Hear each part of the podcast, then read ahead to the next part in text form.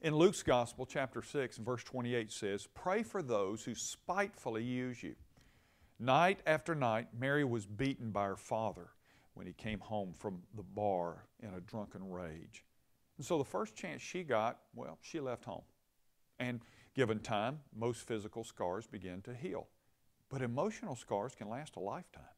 In fact, they can keep you stuck in the pain of the past and even cost you valuable relationships. Even the people who love you can grow weary and despair that you'll never get better despite all their efforts to help you. Maybe you know someone like that. Or are you that someone? Or do you want to move forward with healing and find uh, joy? Well, there is good news that you can. You see, Mary found it when she decided to forgive her dad. She started praying for him. And that's when she started to become spiritually and emotionally whole. And she kept on forgiving him and praying for him until her old memories no longer held her prisoner. Jesus said, Pray for those who spitefully use you. The word spiteful implies uh, you did nothing to cause or deserve it, that your offender hurt you for reasons that you may never understand.